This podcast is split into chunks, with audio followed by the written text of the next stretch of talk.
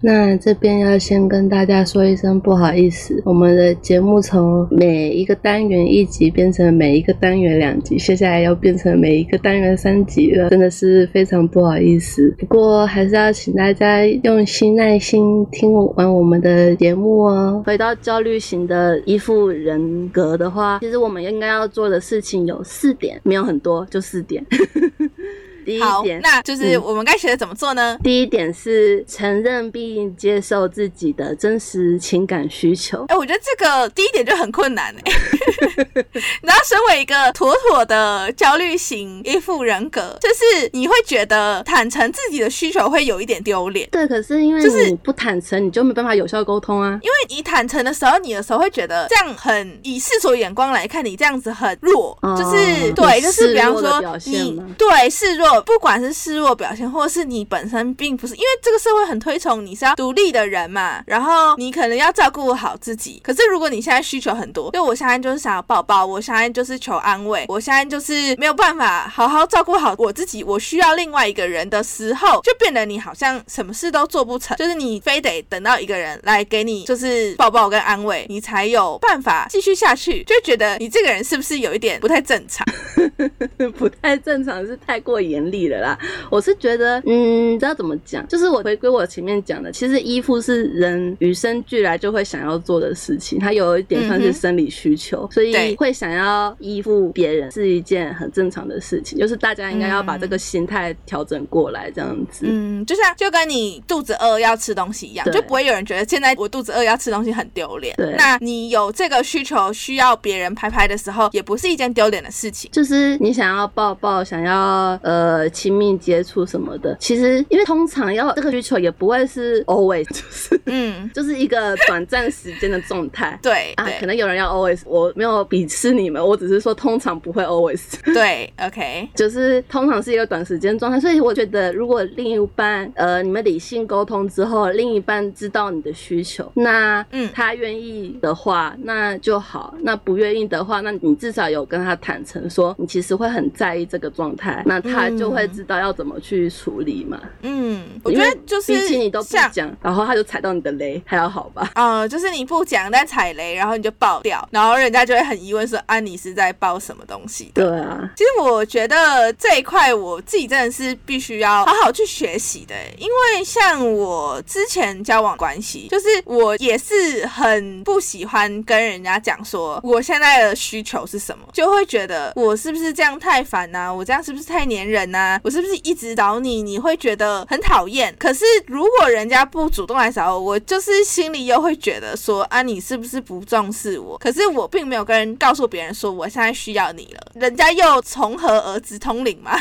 对啊，安全期可能一个礼拜每天都报一次就可以了，可是可能焦虑型的人每一天都要报个七次。好多。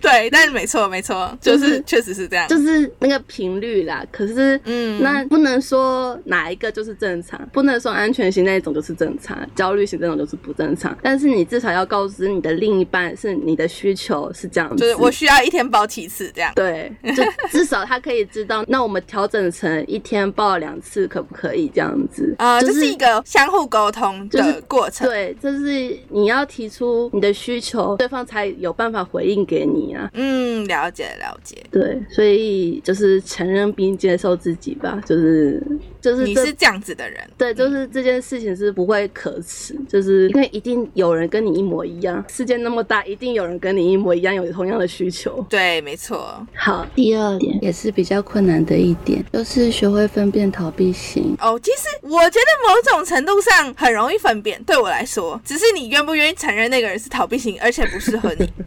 我觉得这个反倒是比较困难的地方了。也是啦，就是就是可能有一些逃避型，比方说他有你喜欢的外貌，你喜欢的呃条件，你喜欢他的态度等等之类的。可是就他就是一个在感情上是逃避型的人，那他就可能永远不会回应你需要一天七次的这个抱抱，然后就是他就是一个不适合你心理层面相处的人。但是因为前面前者可能我讲到他很多条件都符合你的喜好好，那你可能会很难去放手，然后去承认说，对他就是不适合我。对，因为会讲到要先学会分辨，是因为很多其实焦虑型的人是不会分辨啦，所以这也是要学的事情。然后 Miki 讲的那个也是要学的事情，所以这个我们要学的事情很多，有点忙。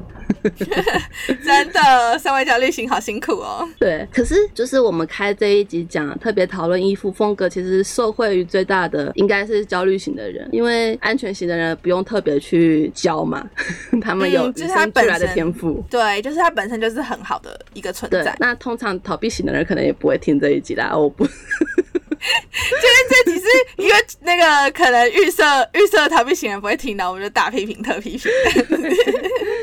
就是通常逃避型的人可能比较不会，因为我自己也有说，我曾经有一度是逃避型的状态嘛，就是逃避型的人可能不会去特别去听情感类的东西啦，嗯，或是他们可能听这个有点负担，嗯，就觉得没什么好听的吧，啊，不就这样？应该是说会觉得是别人给我们外在的压力，就是会觉得希望逃避型的人要多跟焦虑型的人相处啊，希望你要怎么样怎么样，那这个听起来就会有一种很负担，对，就很像那个就你为什么？呃，就你会 胆固醇这样吗？就是你为什么要来要求我去做这件事情？对，所以通常看到这种标题，我以前是会划掉的。哦，难怪你不看女人迷。对，高中、大学的时候很流行吧？大学的时候，就是偶尔会看，然后后来看到最后，我觉得有点负担过度。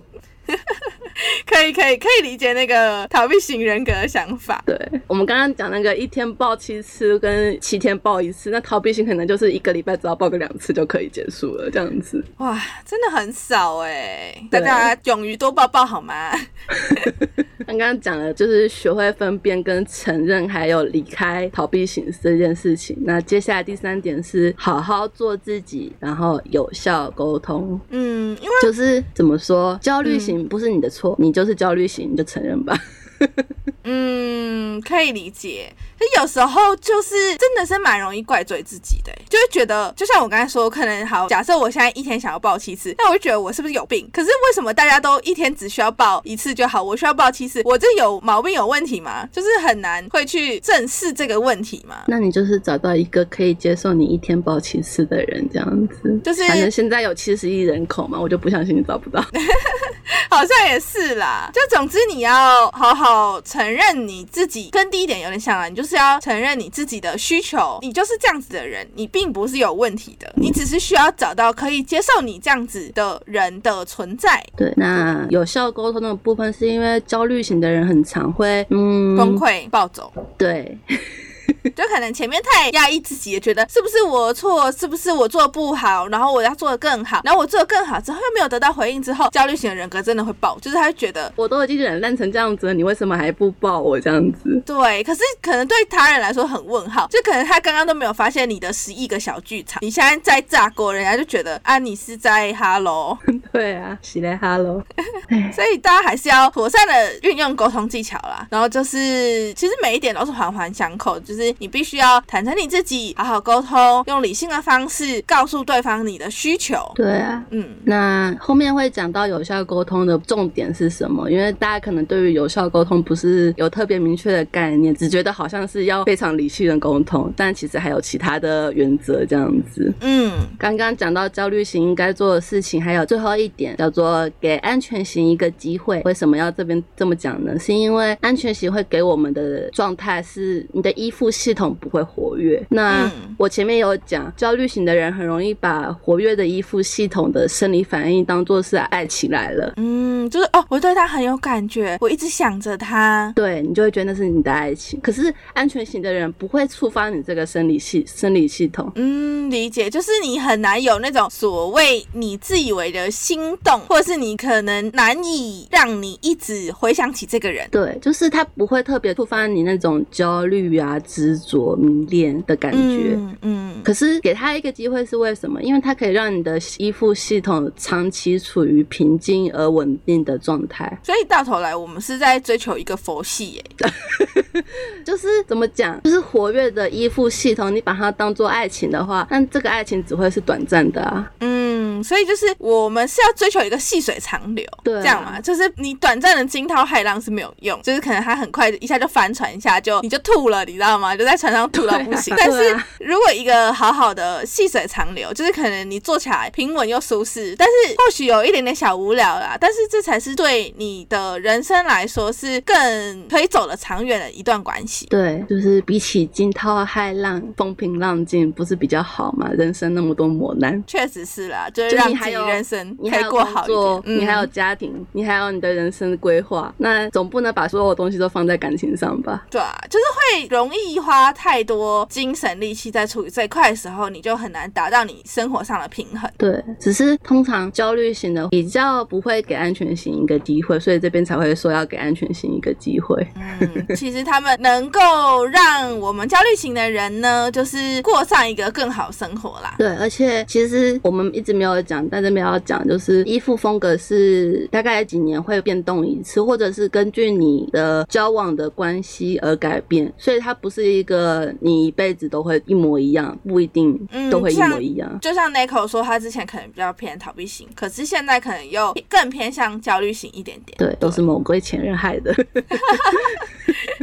对，所以就是有时候你可能自己本来是某一个人格，那随着时间跟你的经历，你去改变之后，你也可能变成另外一个就是象限的人。那到时候有一点像是风水轮流转，之后一天轮到你的那种感觉。对啊，所以有可能有一天你找到安全型的人，你跟他在一起久了，你也变回安全型的人了。嗯，就是两个安全型的人的话，就是当然会顺顺利利的走更长远喽。对啊，我们刚刚讲完了焦虑啊、安全，然后分手的事情，那接下来是讲一直跟大家提到的有效沟通。嗯，那到底怎么样？到底怎么样才算是一个有效的沟通呢？就先讲说何谓有效沟通。有效沟通是只要有发生让你不舒服的事情，就应该要马上处理。缺乏沟通或者是负面累积、负面情绪累积，反而会造成反效果。嗯，就是你如果当下不开心，你应该马上要。保持一个理性的对，而且某种程度上，我觉得确实应该要保持理性，就而不是带有情绪性的批判对方。嗯，只是你要以理性的方式来跟对方沟通，说为什么你现在会有出现这个负面情绪，这样。对。然后再来就是，就算吵架了，也要有效沟通，因为有效沟通什么时候使用都不嫌晚。嗯，就是不管是死马当活马医啦，还是你们当下马上就来谈这件事情，总之你只要有在实践这件事情，那就是好。那有效沟通有五个原则，第一点是真情流露，就是很诚恳，请诚恳的讲述你的需求。嗯，好。那再来就是聚焦在自己的需求，就是你不要去批评对方，嗯就是你应该是要说你想要什么，或你不想要什么。嗯，就不要再把八百年前的旧账翻出来讨论。再来就是要清楚明了，你要很清楚的表达说你想要什么东西，那为什么这样子？嗯，前因后果说清楚。，那再来就是不要指责对方，因为对方可能不真的不知道你需要那些东西啊。对啊，或者是可能有些事情只是你们角度不同、看法不同而已，并没有所谓的是非，对错那再来。就是立场要坚定，不能说因为对方跟你说啊，可是我这样子会很累很麻烦，你这样子做我压力很大，然后你就妥协了这样子。嗯，就是你自己有什么需求，你要达到哪一些目的，你必须要清楚明了。那给不擅长有效沟通的人的方法是你草稿，嗯，就像我们 podcast 前期，其实我们一直有在做脚本这件事情，因为我们并不是主持或者是相关经验很丰富的人，所以为为了帮助我们有更好的就是成果呈现给大家，所以其实我们都会做脚本。那如果相对的你也不是很擅长沟通这件事情的人的话，建议你也可以去拟类似草稿或脚本的东西，方便你自己理清自己的情绪之外呢，在沟通的时候也会更顺畅。对啊，再来就是把草稿拟好之后，给有安全型特质的人，或者是熟悉有效沟通的人检视你的草稿内容是否合适。嗯，就像是给有经验的人润稿过后，你可能会对你的沟通来说会更有效率。嗯。那发生冲突的时候，解决决冲突的方法有五个原则。第一点是展现对于伴侣的关心。嗯，就是我不是要责怪你，然后我是关心你，所以现在我才要跟你讨论这个问题。那第二点是专注于眼前的问题，就像 Miki 刚刚讲的，不要翻旧账了。嗯，就是现在什么问题，现在解决就好。以前那些事都过去。再来是不要以偏概全。嗯，就是比方说，他可能只是今天晚回家，你不要把它延伸成说什么啊，你反正你就是不关心我啊，你就是不想要这个家，然后把他的这个行为无限上纲。对，再来是愿意开口谈。嗯，因为有些人就是想要对方用通灵的方式嘛。拜托，不是大家都会通灵，就算会通灵，也不应该这样子，好吗？对啊。啊，大家都是对等的人，应该要好好的开口说出自己的需求，然后跟对方。对啊，嘴巴长来就是要讲话用的，不然你长嘴巴干嘛？凶耶！不过，不过，不过，我这边要帮就是不擅长开口谈的人讲讲话啦。就算说我知道这样是不对，可是像我自己是蛮害怕冲突的人，就是我会害怕冲突让我们的关系变得不好，或是担心对方会用不好的想法来想我或想这场冲突，那就是可能会尽量想要避开这件事情。那避开的某一个方法就是你不要谈自己的东西，你不要谈你的需求，你不不要跟对。对方造成任何，就是不要去要求对方吧，就是有一点像像，有一点像是我的避免冲突。的一个方式，可是最后这些东西、这些负面的心情，或是这些负面压力，你都会一直压着，直到最后就是会整个爆发。那反而对方会莫名其妙说：“就为什么你都没有讲？我怎么会知道？而且就是就像我前面说的，就是难道是要通灵吗？那对对方来说，你根本你自己有那个一到一百，然后爆炸那个过程，你当然心知肚明。可是对方突然接到就是一个一百的东西，那他会觉得按那个一嘞，按那个五十嘞，到底去哪里了？他就一脸莫名其妙。”啊，我是觉得，嗯，我可以理解想要降低冲突了，可是我是觉得有的时候冲突并不是坏事，就是冲冲突也是一种沟通的方式啦，只是不一定是好的方式。嗯，只是毕竟就是你知道，我身为一个焦虑型人格，那之前就会一直觉得说，如果我们现在发生冲突，我们这个是不是马上就要散了？我们是不是等下就分手？我们是一吵架等下就是谈分手之类的，就会很焦虑这件事情，所以才会想要避免。我是觉得啦，就是吵架的时候，我自己吵架的时候是不会谈分手，也不应该谈分手这件事情。可是如果吵架完之后，双方冷静了之后，对方突然跟你说我不想分手，那就分吧。嗯，就代表你其实真的不适合这个人啦，就这个人不适合你，你也不适合他，所以你们就不要再互相强求。对，嗯哼。所以我自己个人是觉得吵架没有什么，还好，就是吵架是一个可能必经的过程，这样子。嗯，就是毕竟人跟人之间，每个人的相处习惯啊、生活环境啊、长大的背景跟经历的事情都差异这么大，那你们的观念或想法或生活习惯完全不同，也是可以理解，就是一件完全是合情合。事情，前面讲到冲突了嘛？那这边也要提到安全型的原则，就是如何学习安全型的原则这样子。那就是，嗯，第一点，单一的感情冲突事件不要破坏整段感情，就你不能因为说一次吵架就就全部都坏掉了这样子。就像我前面做的坏示范，就是一次吵架然后就要传分手简讯给人家说啊，就分手啊，反正你就不守信用啊，啊，就全部就是那个刷刷题这样子，不要这样子。再来就是要表达你的恐惧，就是像你会害怕吵架就要分手，那你要跟他讲，那我们就讲好说吵架不可以提分手这件事情，这样子。嗯，对。那再来是不要假设伴侣的坏心情都是因为你。哎，我真的很常假设这件事情，哎，就是他今天就是可能对我比较冷淡，或者是呃可能心情不好，我就会开始先检视自己，说是不是我做了什么事情，是不是我有哪里不好，是不是我哪里就是。是弄得他不开心了。这样，但其实很多时候其实都不是因为，搞不好他是因为别人的关系啊。对啊，对啊。那再是要相信他愿意关心你，愿意回应你。嗯，就是跟前面一点有点相反，不过就是你要，既然你跟这个人在一起了，那你就是要相信这个人他对你的真心。对，也不是说跟前面相反，前面是说对方的坏心情不一定是因为你，那这边是说要相信他是是愿意关心你的。嗯，总之就是不要去质疑人家的对心意，那再来是不要认为对方应该要同龄，真的，你要需要什么你就开口说，不是每个人都会通灵，也不应该要求别人要会通灵。就算会通灵也不能这样子啊。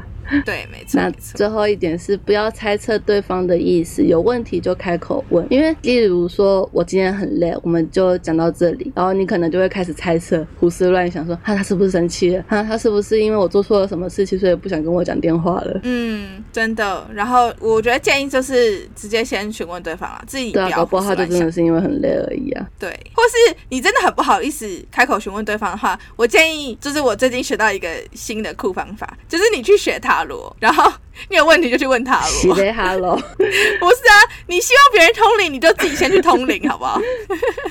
虽然说塔罗也不是通灵啦，但是总之就是，我觉得你可以去寻找一个方法，就是让你自己感到舒适对。，那上面这些是讲到安全型如何处理冲突方式，那接下来是要讲非安全型的冲突方式是什么？就是大家要注意避免踩到这些雷。嗯，就是你也可以检视自己一下，你在以往关系当中是不是有这样子的冲突方式？如果是的话，其实这样子的方式蛮不合理，然后也会造成对更大的，问第一。点就是偏离真正的问题。嗯，就像我们前面讲的，可能有人吵架就开始翻你祖宗十八代到底做错了哪一些事情，，哎，这真的是这种我也会傻眼。很累。这个这这个真的很累耶。再来第二点是无法传达个人的感情和需求。我觉得这跟第一点其实有点像，就是你不要只是情绪性的发泄，或者是抓人家的毛病啊，抓人家祖宗十八代啊，就是你讲好你自己的东西就好。，那第三点是诉诸个人攻击或破坏式的行为。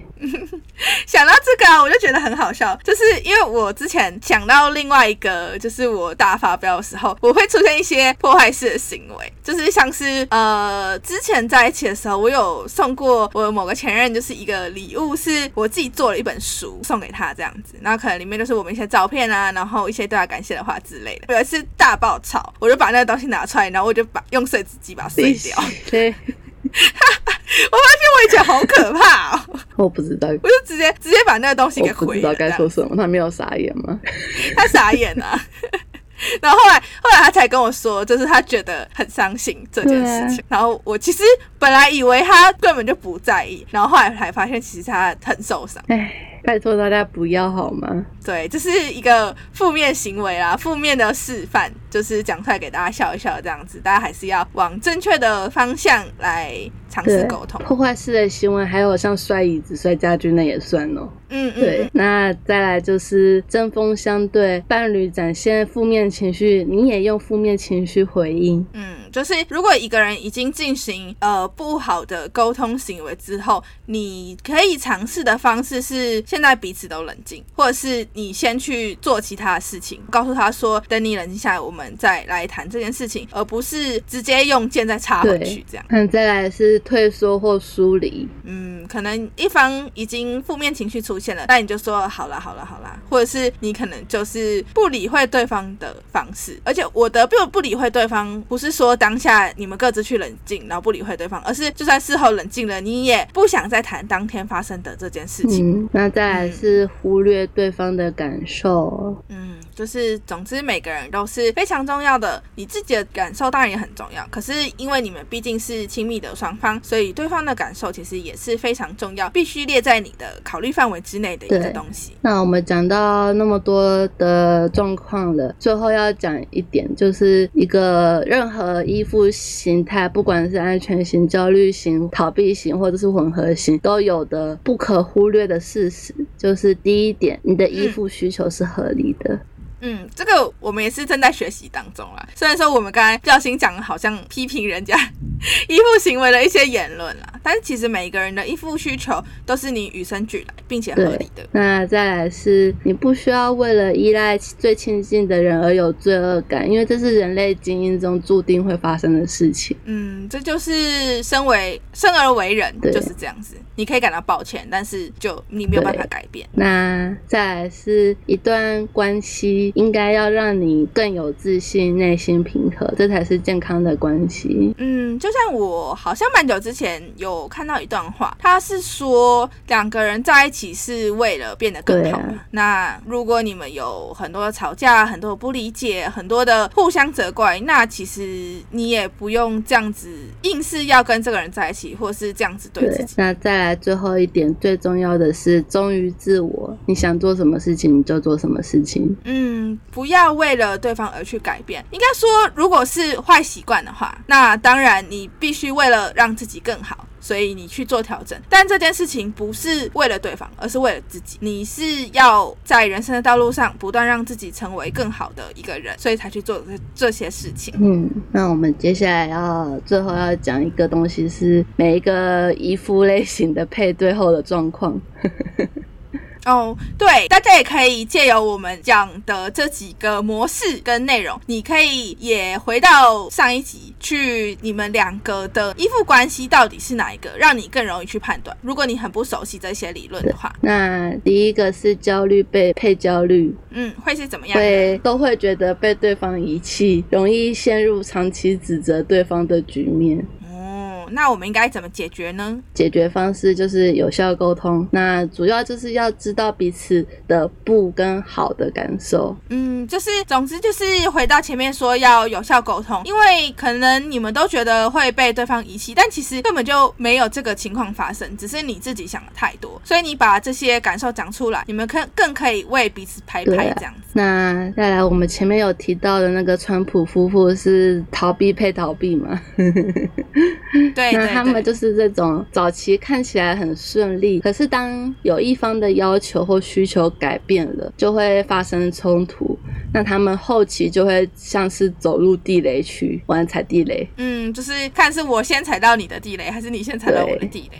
那如果是这样子形态的朋友，应该怎么办呢？一样也是有效沟通，主要就是要努力表达跟接受个人需求。因为逃避型的人主要是嗯比较不会讲自己的需求，就是焦虑的人，他们可能是会用吵的方式去讲自己的需求，但至少有表达嘛。可是逃避是连表达都不会表达。嗯，你需要尝试说出自己的想法，然后来让对方理解，，那再来是焦虑型配逃避型，解决方式也是最常出，现的一个那组合。解决方式前面有提到了嘛？那这边再小结一下，就是要了解彼此会焦虑、会逃避的原因，也就是产生不安感的原因。嗯，就是根本溯源，到底为什么会让彼此感到逃避，或是让彼此感到焦虑，到底是什么原因？你们去为彼此退一步，这样。接下来是安全型的部分，安全型配焦虑型的话，安全型在必要的时候要帮助焦虑型。嗯，毕竟你们都已经在一起了。那如果你身为保障安全型呢，那你就适时的来去帮助你的伴侣，让你们一起走往更好的地，方。那再来是安全型配逃避型，安全型要主动了解逃避型的逃避原因和模式。唉，虽然前面那个怎么说，那个心理学家已经建议大家一律逃亡了，所以，但是呢，就是如果你真的很爱对方，然后对方也其实内心是真的很爱你，只是碍于他的基因决定了他是逃避型的话，那你们还是要好好的去正向的沟通，然后理解原因，这样子，然后做一个好的对。虽然这样讲起来，不管安全型配哪一种，都好像很惨，都是他们要付出比较多啦。不过就是跟我们前面讲的一样，就是每一型每一种类型，就是大家都不是可以自我决定，说我今天就是要当安全型，我明天就是要当焦虑型，这是没有办法自我控制的。所以请大家就多多担待了，好不好？各位安全型。那还有一点是安全配安全，这边不用嗯讲解决方式了，因为我相信他们自己会解决的很好。可是他们有一个可能会发生的危机，就是基于他们的，就是会基于跟其他依附形态相同的理由而结束一份关系或做出重大的改变，就是他们可能会基于跟焦虑型一样，或者是跟逃避型一样的理由，然后来做出一些重大决定，这样子。嗯，就是也只能说，就算你是安全配安全，也不代表你们会绝对百分之百会走的天长地久，只是说说你们在相处方面可能会比其他的类型来的顺利，但是因为毕竟每一个人出生自不同家庭、不同成长背景，所以你们还是会有就是面临分离或者是分手之类的状况，就是也不要感到意外。那其实不论哪一种依附风格，两个人相处最重要的就是有效沟通嘛。没有有效的沟通的关系，就算是安全型配安全型，也有可能会走上分手的结果。没错。那依附风格不一定只限于恋人哦，只要我们会依赖的对象，就可以找到属于自己的依附风格。只是往往在恋人的相处上，我们更能察觉而已。所以，其实如果你是某一个类型的依附对象，你在对家人朋友的态度，也能去看出你自己或是他人的依附类型。然后，你要在察觉之后，做出相对应的呃措施，以免去伤害到你自己或是你的亲朋好友。那前面。虽然前面有讲说焦虑型不一定和焦虑症还有焦虑体质有正相关嘛，但身为焦虑症患者的我，我还是想给焦虑型的一个人建议，就是学习建立自己的安全地。嗯，可能这个安全地不一定是要求别人要给你。你也可以建立起自己的一个空间，或是你有自己的安全网。那如果有听我们呃前两集讲猫咪的时候，有就是会知道我有讲到猫需要自己的安全地嘛？那同样的是，不管是焦虑型依附、焦虑体质、焦虑症，我们我是觉得我们要学习的就是建立自己的安全地，因为你没办法说总是要别人去提供给你嘛。那安全地就是一个可以让自己安全的地方，安心的。地方，这个地方不一定要是真正的地点，也可以像是匿名论坛、你的朋友、你的家人，任何可以让你安心的地方，让你分散注意力的地方，就是所谓的安全地。像我目前有找到的安全地有厕所跟匿名论坛。厕所的就是 我焦虑的时候，我就不会带手机进厕所，然后加上厕所没有电脑嘛，所以我就会很好的把资讯隔绝在外。嗯，就避。避开那些会让你焦虑的事，就是我就算再焦虑，我也不会有新的资讯来影响我这样子。那匿名论坛是我可以就是很放松的讲我想要讲的事情，我的焦虑。那之后也会有别人的人来关心我嘛？那这个跟朋友有异曲同工之妙。所以如果你可以找到适合的朋友陪你度过焦虑期，那也是一个可以采用的方法。可是因为我有发现，不是每一个朋友都适合陪你度过焦虑期。哦，确实是啊，因为。有可能因为别的朋友他自己有自己的烦恼，或是他可能没有办法长期的倾听，就是某一些比较特殊体质的人，可以这样讲吗？就是他可能也许是比较偏向安全型的人，他才能去大量的去倾听你的焦虑或是其他需求。就如果是逃避型或是焦虑型的人，再来听到焦虑型的烦恼的话，他可能也自己没有办法承受。所以慎选朋友也是一个要学习的东西。没错，那安全地不一定会停止你的焦虑，可是可以让你尽情的释放你的焦虑，而且这个地方是最好不会再有额外的资讯入侵了。嗯，就是一个半封闭的状态啦，然后让你自己把你自己调试好之后，再来去面对外界。那你现在有你的安全地吗？哎，这个嘛，听起来是没有。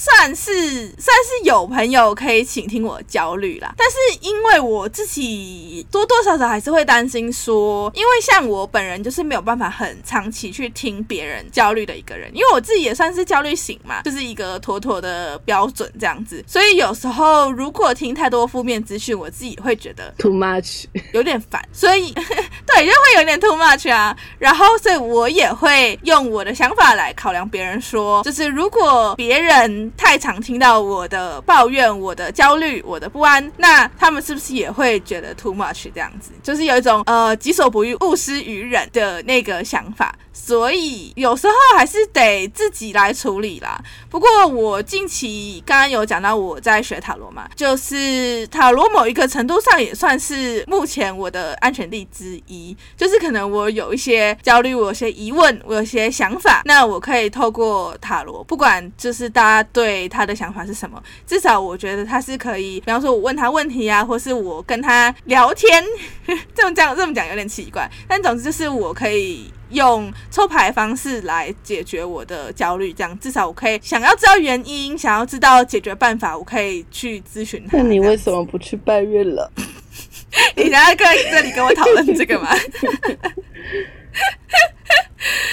哎呦，就是就是我其实有在考虑啊，但是就是在考虑当中。你也知道，大家如果有听第一集的话，就知道我们拜月老之前发生了多么惨痛惨烈的事情，所以 我自己现在就是还是会有一点心有余悸啊。而且况且就是就是我这个疯狂拜月老的人，就是就这几年也没有什么比较好的收获啦。就是我也不知道到底是我心态有异呢，还是我拜方式有问题呢，还是那个时间就是不到呢？就是我觉得反而会更令人焦虑嘛。你可以找月老公公聊天呢、我就跟塔罗聊了啊那，你问塔罗要不要去跟月老公公聊天呢？说不定是月老公公在帮我 帮我回答。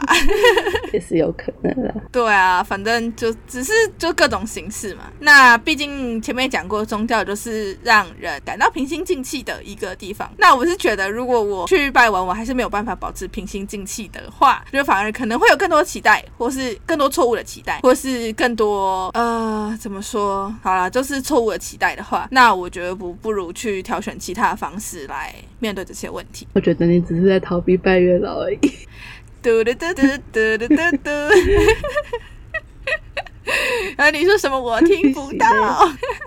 好啦，那虽然焦虑型依附要学习如何分辨逃避型依附，听起来有点像是干话，可是这的确也是保护自己的一个方法，因为越早发现可以越早离开嘛。嗯，确实是，及早发现，及早治疗。就是我自己是觉得焦虑型跟逃避型的状态就很像是一只马的脖子上被吊着一根吃不到的红萝卜，那你除非找到吃萝卜的方法，不然就只能选择妥协嘛。那与其这样，为什么不好好找可以吃的红萝卜呢？嗯，这么说确实是蛮有道理的啦。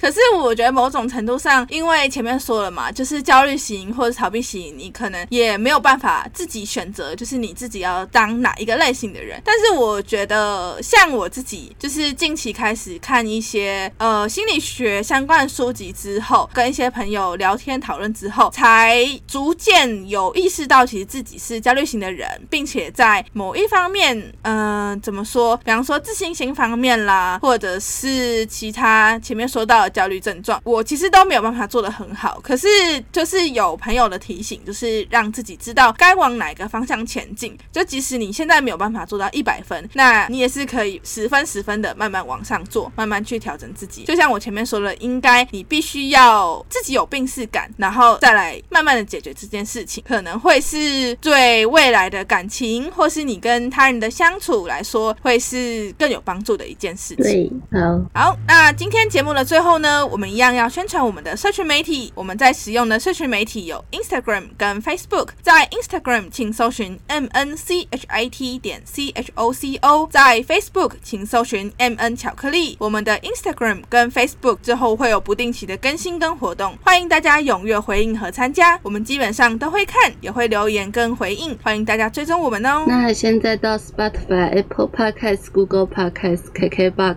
上岸一样搜寻 M N 巧克力，就可以搜寻到我们的节目。我们每周五凌晨十二点固定更新，希望大家多多订阅和追踪。那欢迎大家到 Apple Podcast 的节目评论给我们五星好评，以及你们想跟我们说的话，我们会收集后，在每集的结束后念大家的留言，并回馈我们对于留言的看法哦。好，那我们今天节目就到这里喽，大家拜拜拜拜